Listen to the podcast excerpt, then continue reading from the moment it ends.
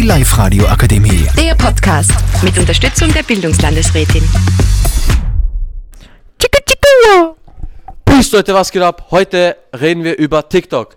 Emran, was ist deine Meinung über TikTok?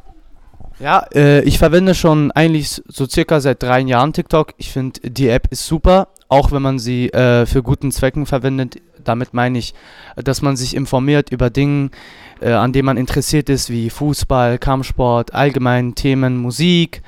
Und ja, äh, Adrian, was haltest du eigentlich zu dem Thema TikTok? Ja, ich finde TikTok eigentlich gar nicht schlecht. Ich schaue es auch sehr oft. Und was sagst du dazu damit?